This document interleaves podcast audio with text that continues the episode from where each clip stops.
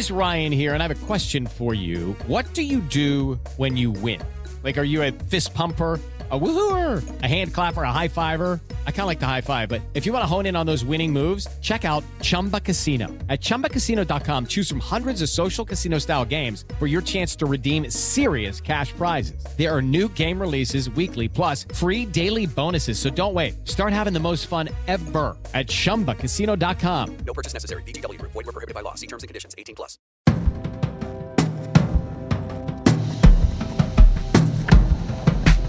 Welcome to Screen Talk, IndieWire's weekly podcast. I'm Eric Kohn, the executive editor and chief critic, joined as always by Anne Thompson, who is usually in LA but is in New York for the weekend, hanging out with us to see some people at New York Film Festival, which is still going on, believe it or not. Are you excited to uh, catch the big finale? I love New York, and and it's it's if people say they love New York in spring, I like New York in fall, and I always associate the New York Film Festival with the crisp fall, nip in the air, kind of energetic feeling and and I'm I'm I'm loving it. I'm gonna uh, it's uh, at Eternity's Gate, the Julian Schnabel, which you and I both admire a great deal, and uh, and and the closing night party, and we're gonna have a little IndieWire dinner, which I'm excited by, um, and I'm gonna interview Willem Dafoe, which uh, I'm also I love Willem Dafoe. Yeah, I mean the that movie is very well chosen for New York because Schnabel is like this, you know, kind Texture. of monolithic New Yorker, and um, and it's a you talking to him? I, we'll we'll be chatting at some point or another. He, that guy moves at, at the speed of light. He's apparently just rolling into New York from some uh, ex- new exhibit he has in, in the UK. So you know, it's one of those people who's just uh, you have to kind of grab him in the crowd in a way. But I think it'll play pretty well in New York. It's uh, probably the best possible platform you could ask for a movie like this because um, because it isn't necessarily an, an easy sell to a, a wide audience, but It's definitely an art film, and it's a film about art. It's it's but it's still got wonderful. Dafoe. It's got Oscar Isaac. There's some recognizable faces, and it's a, it does have an emotional resonance. It's not it's not cold experimental. It invites you in to some degree because it really is about uh, Van Gogh's headspace, and it Well, represents yeah, that very Uh, well. definitely. I and, and what what is, you know what I've been noticing, and maybe you have too. Um, there are a lot of films that are taking on the point of view of of the protagonist and using the camera in inventive ways to get close. You know, uh, to to really mirror uh, the point of view um, and get you immersed. And if you think about um, some of the things that go on in Roma or some of the things that go on in First Man, which is opening today. Um, you know, Brian Singer takes you much closer uh, to the action. It's not the same kind of old-fashioned filmmaking that Ron Howard uh, deployed on something like Apollo 13. It's it's much more teeth rattling and uh, uh, sort of uh, close in on the cockpit, a little bit more like what um, uh, Christopher Nolan did in Dunkirk. Uh, Well, there- a there- similar mo. there. And the the thing is uh, about uh, something like First Man is that you know it has to deliver on the moon landing because that's what everybody's there for. Well, that's But- when it goes big. Yeah. Yeah, but what's what's sort of unexpected about the movie is that it's also, for the most part, a much quieter, kind of an intimate, soul-searching movie, which I think is to its credit from uh, from a storytelling standpoint. I, I don't know if it's always successful in terms of the way that it does that. In fact, I don't know if it totally is. It often felt a little bit like it was trying too hard to get you invested in the intimacy of the story, and and there's a uh, I saw it a second time, and I have to say that the first half, when you're really spending a lot of time in Houston with these sort of improvisatory, uh, you know, uh, folks at home playing with the kids, you know, having barbecues with their friends, some of that went on a little bit long. But as soon as you get up um, on the, the Gemini flight and from there on right to the moon, I would say the movie kicks into gear. Yeah, I mean the the technical side of this movie is is really really satisfying, but it's also kind of a hard sell in a in a way that I think people might not have anticipated because the moon landing is almost too famous. I think what they've done uh, in terms of representing the landing from a perspective you haven't seen before is remarkable. And the, the and they shot it in IMAX. They They shot it in recreated IMAX, the surface of the moon. yeah, they didn't use uh, it's all it's practical effects, you know. So that's uh, so that's what's really impressive about it. But I also wonder, it's like we have been inundated with the iconography of the moon landing for 50 years, and to some degree, I almost feel like a lot of people know that story so well that they're not necessarily compelled to go watch a movie about it. That's an interesting thing because one of the things the movie reminds you of is how many people watched uh, the landing. You know, assuming you were old enough, you know, to be up and about, um, and all over the world. And I, it's one of those things where you remember where you were when you when you saw it. And but the technology then was so gritty and video and and black and whitish and awful looking. I mean, there were some great pictures taken too.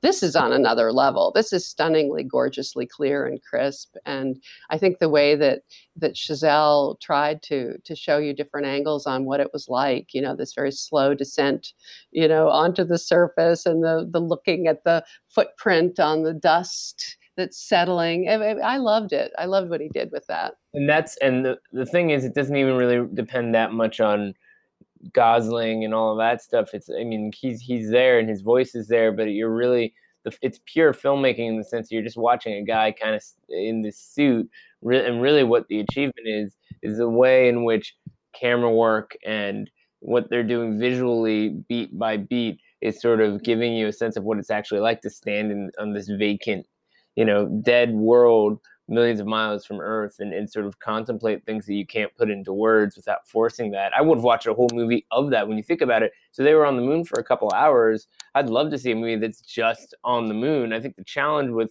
First Man is that it's really hard to feel as invested in the more sentimental side of these things as much as, you know, Armstrong's backstory, what he went through with his his very young daughter dying, but prior to all this stuff, and then all the media attention. It's just it's just not as compelling a narrative. I don't think the hook is as strong as as the what the actual moon landing itself kind of represents. I And- think what he's trying to do, Chazelle, is to somehow show you this extraordinary routine of like going into outer space and then coming home to the wife and kids. you know, it's like these were ordinary people uh, doing extraordinary things and what it takes to achieve that. And and I think those are valid questions. Whether it works dramatically, I think Gosling does an amazing job uh, with a very high degree of difficulty.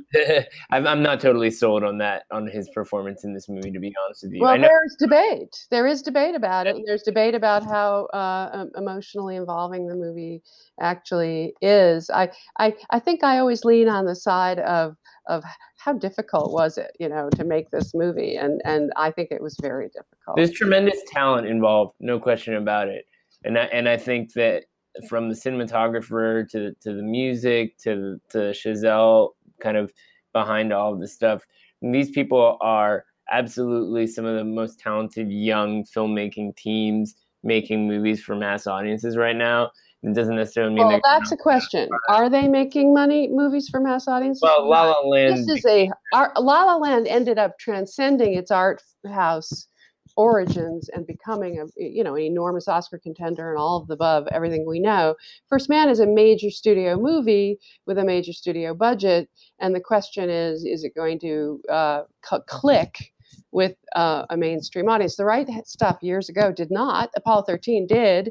I'm curious to see. I mean, it's projected to open at about 20 million dollars this weekend, which is respectable but not great. Not great. Um, it'll come in around fourth, probably. and Uh, probably not what you want a movie that could be a, a serious awards contender, or at least with being positioned that way as you know, launching out of Venice and then Telluride and so on and so forth. It makes you wonder exactly how much this movie is going to be a part of that conversation in the weeks ahead. It's in the conversation. It's one of the best movies. It, it's already what Eric, as far as your colleagues are concerned, uh, on Metacritic, I think it's at 84, something Critics like that. Critics have been kind which to it, is- but it's also good. think about the Critics Awards that are coming up in the weeks ahead. And i- are they going to find room for this in a year of Roma and The Favorite or First Reformed or all these kinds of things? If you were going to go for, uh, say, three random critics, if you were to take them out of a crowd and uh, and, and pull them on this movie, probably one of them would be a big fan, and one of them would think it's okay, and the other one would not be crazy about it. So let's talk about another movie opening this week, which we got a chance to dig into a bit out of Toronto. But now that it's now that it's here, I think we can kind of finally reach some consensus around Beautiful Boy, a movie that, you know, it's a respectable movie about uh, an important issue that is not totally satisfying in terms of uh, its complete picture. It, obviously, Timothée Chalamet as this drug addict delivers what he can from the material, and Carell playing his father is is effective to the extent that he can be. I think the challenge with Beautiful Boy is that it is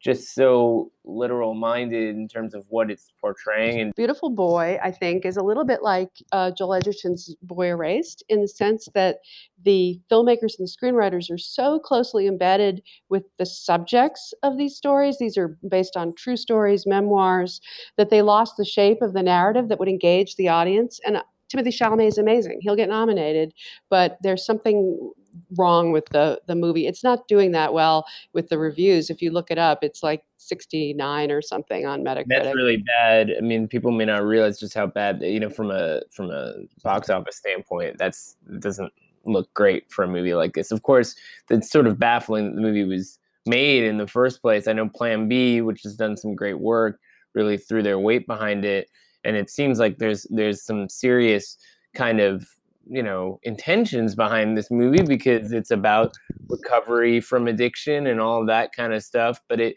the thing that, that that i sort of struggled with when i was watching is that it kind of just it plays like its description and, and not a whole lot more.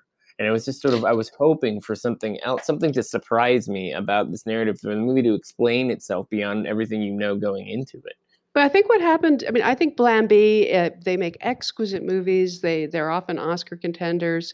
Um, they were behind Moonlight, uh, If Beale Street Could Talk coming up, um, uh, Selma, and, and, and, and uh, uh, the Adam McKay movie, uh, The Big Short. Big Short. They're, they're, inc- and, you know, and, and they're, they're just, they're really good. And what they did here, I think, was to think, in order to distinguish this from other movies on this subject and not have it be some kind of glossy drama, is they went for specificity. They went for the honest, authentic, true, uh, you know, story. And and even there, even though it's admirable, you know, and elegantly made, it still feels um, like something's missing.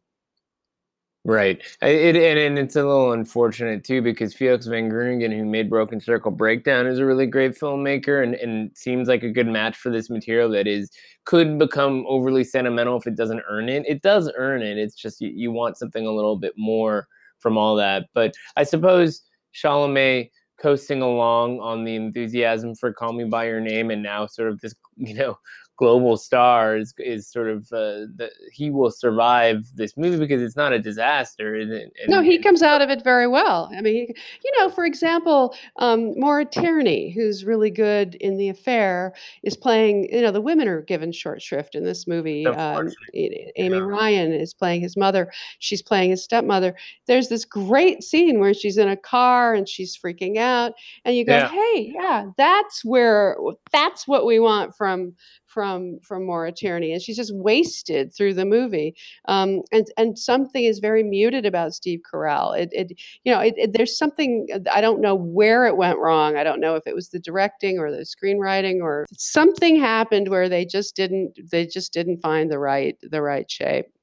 So the other movie that's uh, coming out this week that's dealing with really tough material is uh, getting a much more uh, robust release, and that's 22 July because this is Paul Greengrass's movie going to Netflix about the mass shooting in Norway.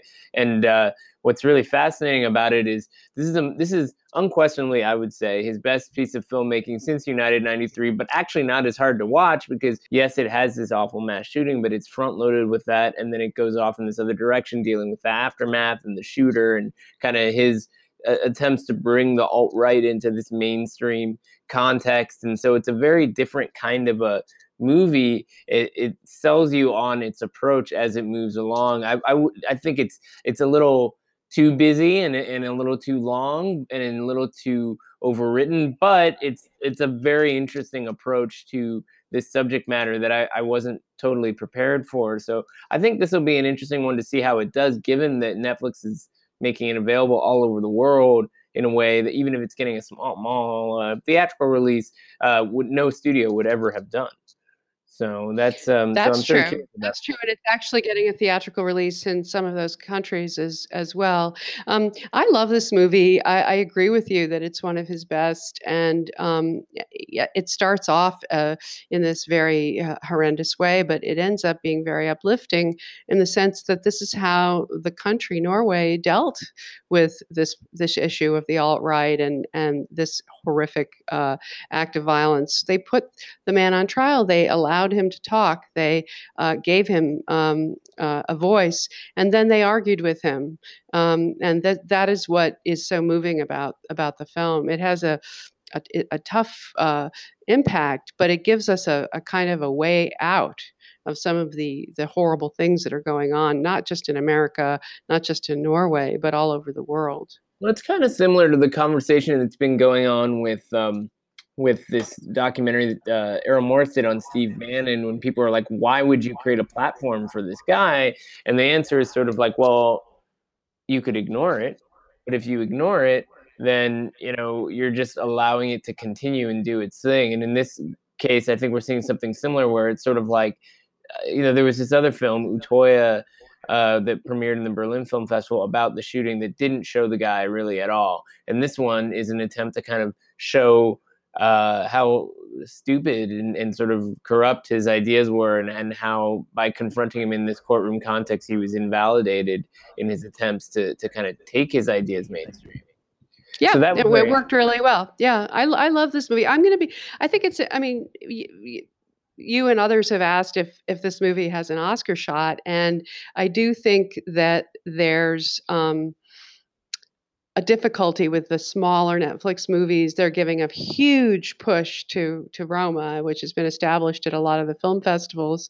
But this is a smaller movie, and I don't know that even if they put it out in 28 theaters uh, stateside, if it, you know they won't be reporting numbers. It's not going to be a big hit or anything like that. No one will know. No one will ever know how well this movie does, how many people see it, or anything. And that's part of the the strange bubble that exists with Netflix that they're trying to break out of and they're trying to somehow create buzz and interest in their titles. They have a lot of awards people and a lot of, of PR people working on their films now, and there are a lot more advertising around them. But there there there is something that theaters and numbers and real tracking and real word of mouth create that Netflix is is starting to try to get hold of but as long as as they don't enter that system entirely I'm not sure they'll be successful.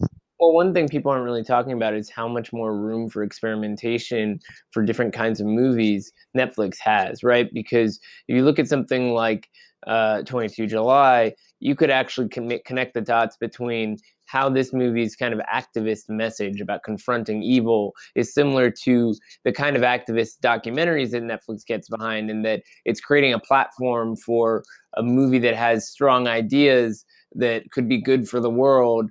And if it was just an Oscar movie being released in the fall with the traditional platform release, it, that conversation might get folded into the awards conversation, but have less of a kind of global resonance. Whereas here, it's like, you know, some people like movies, some people don't like the movie, but more people are going to engage with it internationally. And so perhaps that metric for success is in some ways more valuable for the lasting impact of the movie than winning an Oscar. Whereas in the case of Roma, you want to get an Oscar. It's an it's it's a it's a movie that you would think should be a part of the Oscar conversation.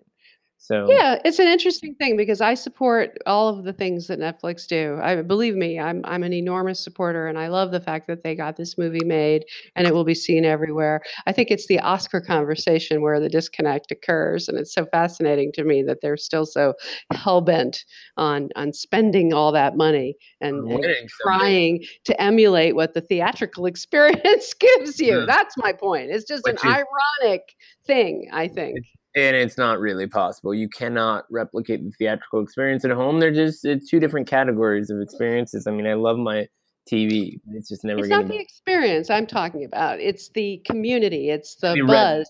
the Yeah. resonance of of having something in the conversation that you and I keep talking about. That's you what they're know- trying to emulate. but on some level narrowcasting i don't know if it's if emulation is the right way to even think about it because narrowcasting is something that's totally new in terms of how you get things to people like that somebody in morocco or whatever could be watching 22 july this weekend the same way that we are over here as opposed to you know fingers crossed it shows up in their territory at some point. Like that it, it's it's having an impact perhaps in a way that we can't totally understand. And that's something that really changes how we talk about theatrical being this this sort of unique impact because That's right. Because there's some way there's some way of measuring it, I guess. That's I think that's the thing that the net throws people off about Netflix because it feels like this enormous void, you know, but it isn't. It's it's an enormous amount of content going out across all these different platforms all over the world, one platform really. Um, and yet and yet it it's immeasurable. That's that's the thing. You can't see it. You can't taste it. You can't smell it and you can't measure it. So moving on from Netflix, the other company news worth t- talking about this week is a little more surprising, and that's whatever the hell is going on in Annapurna. As you put it so well in the headline for your, your piece, what the hell is Megan Ellison doing? Here's a company that has made some really solid movies this year. Sisters, Brothers, they released Sorry to Bother You, which did pretty well, close to $18 million, something like that. And yet it seems like a lot of stuff's not going well. In, in one day, we heard about two projects that fell apart. The President Production, Chelsea Barnard, who'd been there since the beginning, left, was fired, quit. Something happened there. And it seems sort of like this whimsical person at the top is kind of doing things her own way. And it, unfortunately, this may not be good for some quality movies that she's sort of shepherded along. Well, it's one thing to be a a um, billionaire scion producer uh, with an exquisite taste. Clearly, I mean, she made all of these movies with Paul Thomas Anderson, like The Master, and re- more recently Phantom Thread, which was released by Focus Features and did really well, six Oscar nominations. So uh, her, you know, with Spike Jonze, uh, Foxcatcher with Bennett Miller. I mean, she's the list just goes on and on and you know of course all the the kathryn bigelow movies like zero dark 30 and and but detroit was the first one to be distributed by annapurna. And so what happened is that you a lot of these people like crash like bob yari these people get into the movie business they see a lot of the money that they think should be coming back to them that they spent so much money to make these movies and energy and and effort and then the it feels like the distributor gets to keep all the money. Well it isn't like that. It's a shared thing and a lot of, of time not that much comes back and that's uh, again unfortunately now that she thinks that she can be a distributor and hire smart people and make these movies work better than someone like harvey weinstein could or whoever she tangled with now she's waiting for that money to come back and it's not coming back in, in the way that she would like yeah, it's, this is sort of a different or category. father by the way it's Yeah. her father who's mean- getting impatient with spending all this money this is what people are saying. I mean, I you always want to avoid trying to characterize things like this. I mean, this is a this is a, a grown up woman making her own choices, but clearly there are other elements in play here that kind of make it difficult to not see it in the terms you just described it as. I think there is still reportedly yeah, reportedly, uh, but but it seems likely that, that you know that's what the source of the money is, her father's wealth, so that there something must be tied up and all that. It's uh, obviously a different category of problem than say Broad Green, where you had people who were running a company that also seems so disconnected from the film world. Period. I mean, as far as I can tell, you know, Megan is. Uh, she's not naive the I end, think she's used to having her own way and not worrying about how much money these movies made. And now she has to worry about it. It, yeah, and no matter what, there's too too much at stake. You can't make a, a forty million dollar movie or a sixty mil. Was it Vice? Vice is sixty million dollars, and Yes. that's the Adam McKay movie, the follow-up to The Big Short with with Dick Cheney, played by an over, you know, bulked up uh, Christian Bale. I want to see the movie. I am eager to see the movie, but anybody with a head on their head, on their shoulders, can see that sixty million is a lot for that movie. Yeah. And it means they have to make a lot, 200 million or so to get uh, to get their money back. Remember, 50% of what goes is reported as grosses goes back to the distributor. The the, the theaters keep half of it. Yeah. So we'll see. I mean, uh, I think this story is going to keep developing and, and more details are going to dribble out. Some of them more reliable than others. Obviously, the Annapurna spokespeople are just denying everything and saying it's just business as usual. But we'll see how it actually affects these movies in the weeks ahead. And um, I'm sure we'll have the opportunity to take a closer look at Vice and, and how that plays out once we get a chance to see it. So we don't even know if it's a good movie or not. So no, but there's they lost they lost their president uh, back in April, uh, they or June. Uh, they they lost. Um, June, they lost their uh, CFO, they lost their uh, COO. They, they, have lost lots of people over the past year, key people. So this isn't just a uh, you know an odd thing. Uh, the question is whether uh, the messages that she's sending to the community are that there's something really wrong. Right. So I guess um, I guess it's to be continued on this one. In the meantime, we've got the last weekend of New York Film Festival to hang out for a little bit and see how all that goes. And then next week, uh, I'm sure we'll get a chance to uh, evaluate further how things are doing because uh, there's a lot more that's still coming out. But we've got a lot of movies already, you know, from First Man to Stars Born that are playing and and uh, generating new reactions. So that story will keep evolving. And yes, the Fall Festival will continue the fall festival circuit. The next with- one is AFI Fest, including the the uh, Steven Soderbergh Sandra Bullock movie. What which, uh, do you know anything about that? You know, um, basically nothing except what you just said. So there's so that that's a good start though. It kind of you know get us going. It's enough to make me want to see it, obviously, and then uh, you've got on the basis of sex and uh, and, and all that stuff. So much more to come. In the meantime, let's uh, let's do our New York Film Festival scene. See you later. Bye.